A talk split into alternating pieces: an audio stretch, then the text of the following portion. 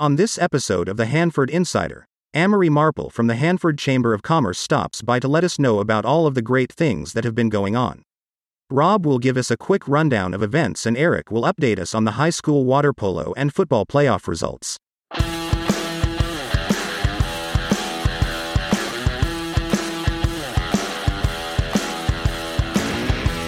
This is the Hanford Insider for Monday, November 6th.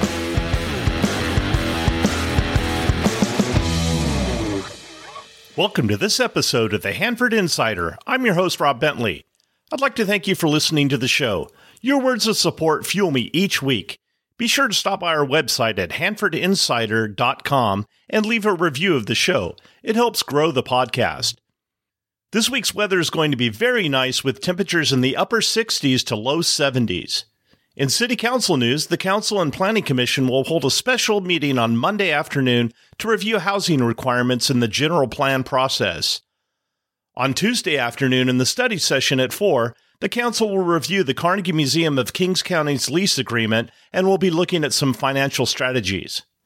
At the regular meeting at 7, they will review a rate study for city services such as water, refuse, and sewer.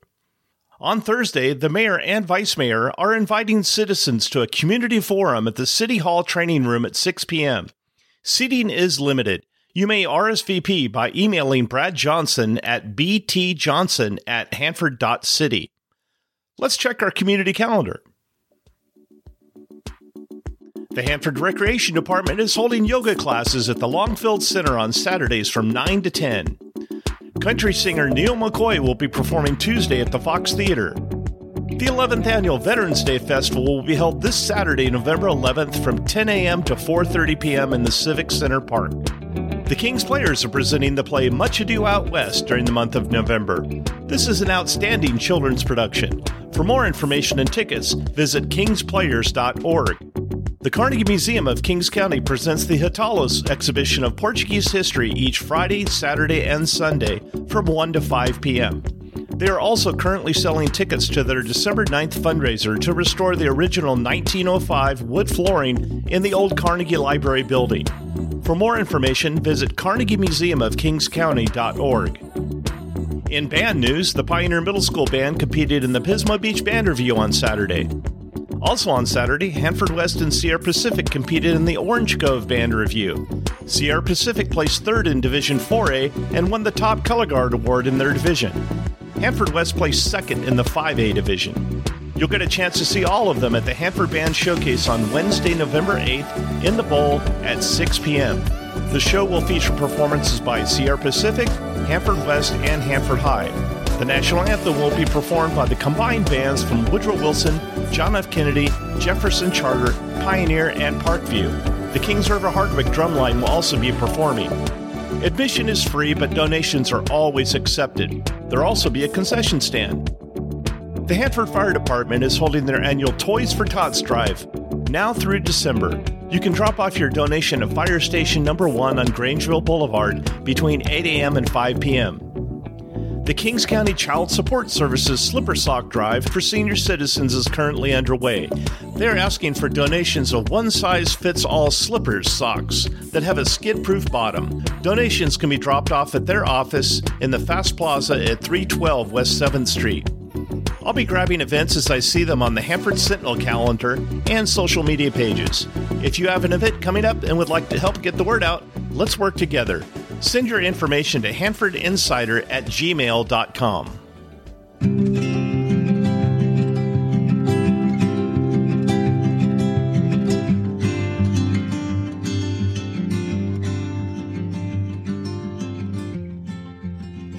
Well, we know that uh, Hanford has a lot of great things going on in the community, and part of that is the Hanford Chamber of Commerce. And with me here is Amory Marple, who is the executive director of the Hanford Chamber of Commerce. Welcome to the show, Amory. Thank you. So, Amory, we know that the Hanford Chamber of Commerce does a tremendous amount of things in the community, but what are some things about the Hanford Chamber of Commerce that we don't know? What is the actual purpose of the Hanford Chamber of Commerce? Our mission is to promote and enhance balanced business for the betterment of our community. So, it there there's a lot to it, but it also can be simplified at the same time, which is so odd. Um, we're all about business. We're all about supporting local business, but it also plays a huge part in the overall community and wanting people to come here and live here and shop local. So, can you give us some examples of some of the things that the Chamber of Commerce does to support local businesses? Our biggest thing is we provide a platform for businesses to grow, um, whether it's through social media or through our networking events. Um, our newsletter is very popular in the amount of subscribers it goes to weekly. Um, that then mirrors on our website with our directory of all of our members, business contacts, and the events calendar on our website as well. One of the things that we've been talking about on the show lately has to do with bringing businesses to Hanford and making them feel supported. So, if I were a new opening a new business in town, what kind of uh, services would I expect if I joined the Hanford Chamber of Commerce? Since we're a nonprofit, we really work towards supporting local business even before membership. So we pride ourselves on some of our complimentary services to our community, of one of which is the ribbon cutting. Ribbon cuttings are done at no charge for any local business. Um, we like to be a part of that ceremony for the new business. So we provide the uh, ribbon, the the scissors. Uh, we try and invite local representatives. We have good partnerships with city officials to all come together that opening ceremony day. And that's what kind of kicks it off. Um, we share that on our social media. So that's another additional free incentive. Um, and it, it really highlights that there is a new local business in our area. I know that uh, November, December can be a very busy month as far as activities in the community, and I know that the Hanford Chamber of Commerce is really involved in the Hanford Winter Wonderland and actually a sponsor, the sponsor of the Hanford Christmas Parade. Let's start with the Winter Wonderland. Uh, what are people looking forward to at the Winter Wonderland this year? The Winter Wonderland is going on its third year, and there's always something new um, that Parks and Community Services is adding to the Winter Wonderland to make it better. Um, so I'm really excited uh, about this year's edition, which is going to be the Christmas Village. Um, so we're trying to enhance the program so that there's more of a Christmas ambiance. And I think that'll continuously attract people to come who have already been coming, but also new people to come to the attraction for their first time as well. It's just an overall Christmas experience. That's awesome. And I understand you're still looking for sponsors for that. Yes, we take sponsors throughout the whole program. Um, it's it's really a great way to highlight that you're supporting this program. Um, what people don't know is the sponsorship really does cover the rainout days. The rainout days uh, for the city, there's nobody skating, so they're not, you know, making a profit that day. They're having to cancel the, the ice rink because of the rain. Um, and so the sponsorship really does help fund those days. Um, last year was a really heavy rainy season, uh, so there was a lot of rainout days. So fortunately, there is enough sponsorship that help contribute to continuously hosting this program even through those rainout days. Because even though we don't want to cancel the, the, the ice rink we still need the rain. Um, so it, it's great that we have um, wonderful sponsors that contribute to help um, cover those expenses for those unfortunate events so let's talk about the Christmas parade on the day after Thanksgiving. It's an annual tradition, and I know various groups have hosted it uh, throughout the year, but the Chamber of Commerce has tried some new and exciting things to help keep the event alive. And I know there's always a need for volunteers. Uh, can you tell us a little bit about the uh, the Christmas parade and maybe just a little insight into behind the scenes as to what it's going to take to pull off the 2023 edition? The Christmas parade is a beast, and I never imagined that I would ever be helping putting on this parade for my community. Um, I've been a part of it forever, but I, I, guess I didn't realize that it was a Chamber of Commerce thing, and we're already going on our 55th year, which is awesome.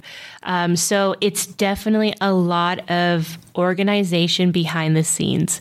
Uh, we have uh, about 100 entries each year, and everyone is used to the lineup. The Public Works is a great department to work with. Um, they understand the importance of putting this on for the community. Um, I meet with them every year, and they are fully on board from the trash to the cleanup to setting up the cones to the layout. It's it's really a, a group effort from the city on that. The police department helps out. Um, there's a lot of people on board with putting this on aside from the Chamber of Commerce. Um, so it yes, it is quite a beast. There's a lot of organization that goes into it the weeks before and the day of, the two hours before it starts from four to six. It's chaotic, uh, but luckily nobody really sees that. It's all behind the scenes. Um, the participants in the float uh, are really great to work with. Again, they understand that this is a show to put on for the thousands of people that oh my goodness last year i i saw people setting up days before having their chairs out so now that that's growing every year and I see it, you know, when I leave work the days before the event, I'm like, wow, I need to put on a good show because I already have an audience waiting for this to happen. Um, I love it.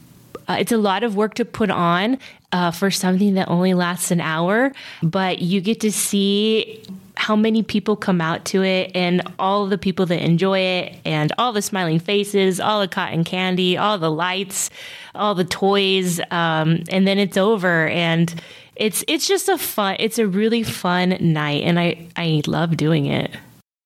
So then I'm going to ask you about the Christmas parade. One of the things, one of many, one of the things that comes up about the Christmas parade is the street vendors. And I know that they have the right to be there, but what is the Chamber of Commerce doing and the city doing to make that more manageable for the people that are watching the parade? So we work with all of the the peddlers and vendors that are selling either toys or food that night, and we try to get them in advance. Uh, last year was the first year where we had this check in process just to make sure that all the proper documentation was submitted for them to actually be there. Um, and then about six o'clock when the parade starts, and we're we're having to transition to uh, parade processing now. There's definitely another truckload that comes in. Um, the unfortunate thing is the safety hazards that it causes, and there's just not enough of us or volunteers to kind of help facilitate moving them off of the street, making sure they're not causing um, guests, um, spectators to come onto the street in the way of the parade. So, moving into this year, we are working at a plan to help facilitate that again. Um, we're getting um, more involvement as far as hiring safety, having more volunteers. Uh, we have a good partnership with a volunteer group at the naval base, so we'll get more volunteers this year from them the press release will have more information about the peddler process so that they can apply beforehand and check in beforehand. Because again, the, the issue is the safety hazard that it can cause when you have so many peddlers there. And unfortunately, some of it is out of my hands, but we are trying to work together with the city and the police department to try and make it a little more feasible this year.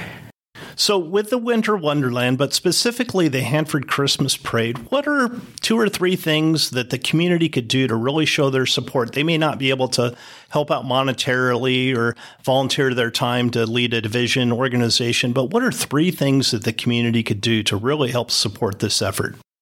I think to help support would be helping get the word out so that entries will submit on time. Earlier, the better. We actually opened an early bird period this year to promote entering early. Also, cleaning up their trash. We put out quite a bit of trash cans and at the end of the night they are are barely full but yet there's tons of trash to clean up off the street so if you don't see a trash can i, I promise you there is one nearby that you could put your trash away in last year i forgot an area to clean up i sent home my volunteers and it was about 10 o'clock at night. I'm walking to my car and there's a whole strip I missed. So here I am by myself. by myself cleaning up this trash. Oh, but it had to be done. It had to be done. Um, so yeah, helping clean up trash is is a, a huge help. And third would be, oh, promoting the fan favorite voting. So when you're there that night, uh, we do have a new category where you can pick your favorite float. And that's done through our website each year. This is the third year we're doing it. And so that the judges have the opportunity to pick their favorite, but we want to give one prize away to the fans and spectators there. Well, that's wonderful. I know it's a tremendous community event, and some would argue the largest community event that we have in Hanford each year. And I want to thank you and your entire staff for all the hard work that you do to keep things alive in Hanford. Thank you, Rob. It's wonderful to be here, and it's wonderful to have the support of our local businesses to put these events on for our community.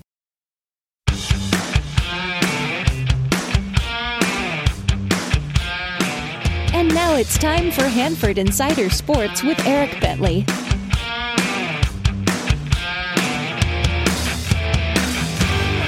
We've been talking a lot of football lately here on Hanford Insider, but there are plenty of other exciting local sports that are happening.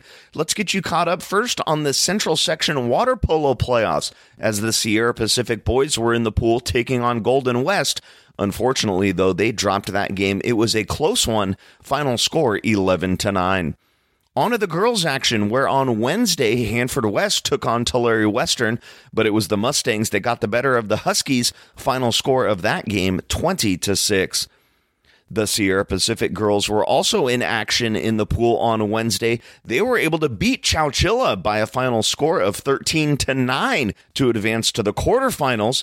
But unfortunately, in the quarterfinals, it was Sierra High who got the better of the Golden Bears as Sierra Pacific dropped that one 11 to 6. And now on to the high school football playoffs where Sierra Pacific traveled to Coalinga as the underdog and it was the Horned Toads who came out victorious by a final score of 41 to 7.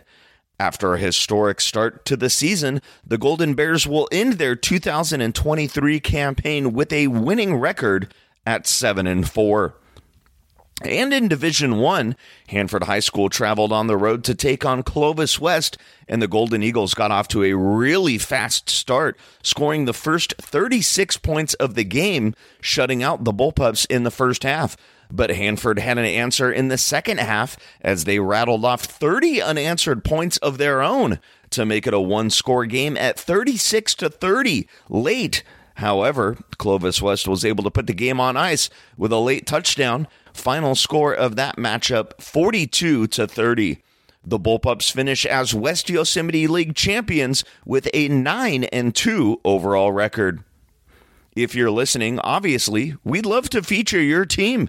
So send us an email, hanfordinsider at gmail.com.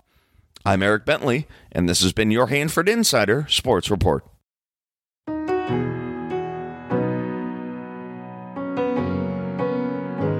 Well, that's all the time we have for today's show. If you enjoyed this podcast, I'd like to ask you to leave a review on your podcast player or on our website. It helps me with the growth of the show. If you'd like to join the Hanford Insider email list, stop by our website at www.hanfordinsider.com to sign up for updates. I also need your help getting the word out about the show by liking and sharing on social media or telling a friend. For more information about the show, you can find this podcast on Facebook, Instagram, Threads, X, and YouTube at Hanford Insider. If you have a show idea, be sure to email me at hanfordinsider at gmail.com and I'll get going on it. Thanks for listening. Have a great week.